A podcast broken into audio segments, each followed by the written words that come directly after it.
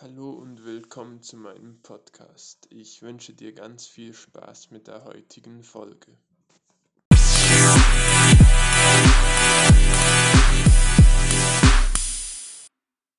Du arbeitest in einem Job, der dir überhaupt nicht mehr gefällt, aber wegen dem hohen Lohn und dem hohen Lebensstandard, der er dir ermöglicht, gibst du ihn nicht auf. Für den Mercedes Sportwagen statt den Ford Kombi in deiner Garage nimmst du gerne in Kauf, 42 Stunden die Woche in einem Job zu arbeiten, der dir nicht mehr besonders gefällt.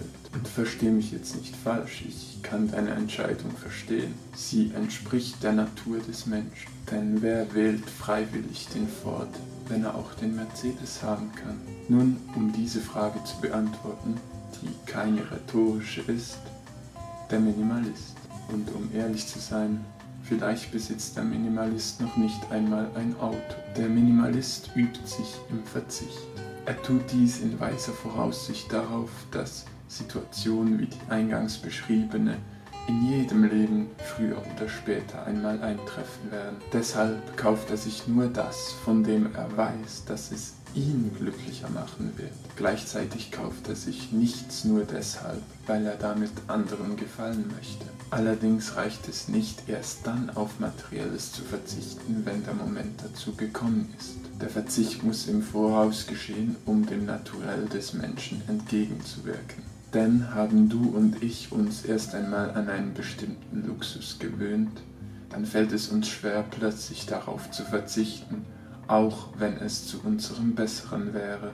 Leben wir aber so früh wie möglich mit einem Minimum oder mit dem, was wir als unser Minimum definiert haben, dann brauchen wir unseren Standard in einer solchen Situation gar nicht anzupassen. Wir sind nicht gefangen in den materiellen Zwängen, die wir uns schon sehr früh im Leben selbst auferlegt haben. Als Minimalist können wir uns frei entscheiden und unsere Entscheidungen jederzeit wieder zurücknehmen. Das alles nur deshalb, weil wir nur gerade so viel Geld verbrauchen, dass wir dadurch unser Glück maximieren. Diese Zahl liegt nach einer Studie der Princeton Universität bei einem Jahreseinkommen von 75.000 Dollar. Wer mehr als diese 75.000 Dollar im Jahr einnimmt, der wird dadurch nicht unbedingt glücklicher. Das heißt, 50% der Befragten würden ihr höchstes Lebensglück mit einem geringeren oder gar weitaus geringerem Jahreseinkommen erreichen.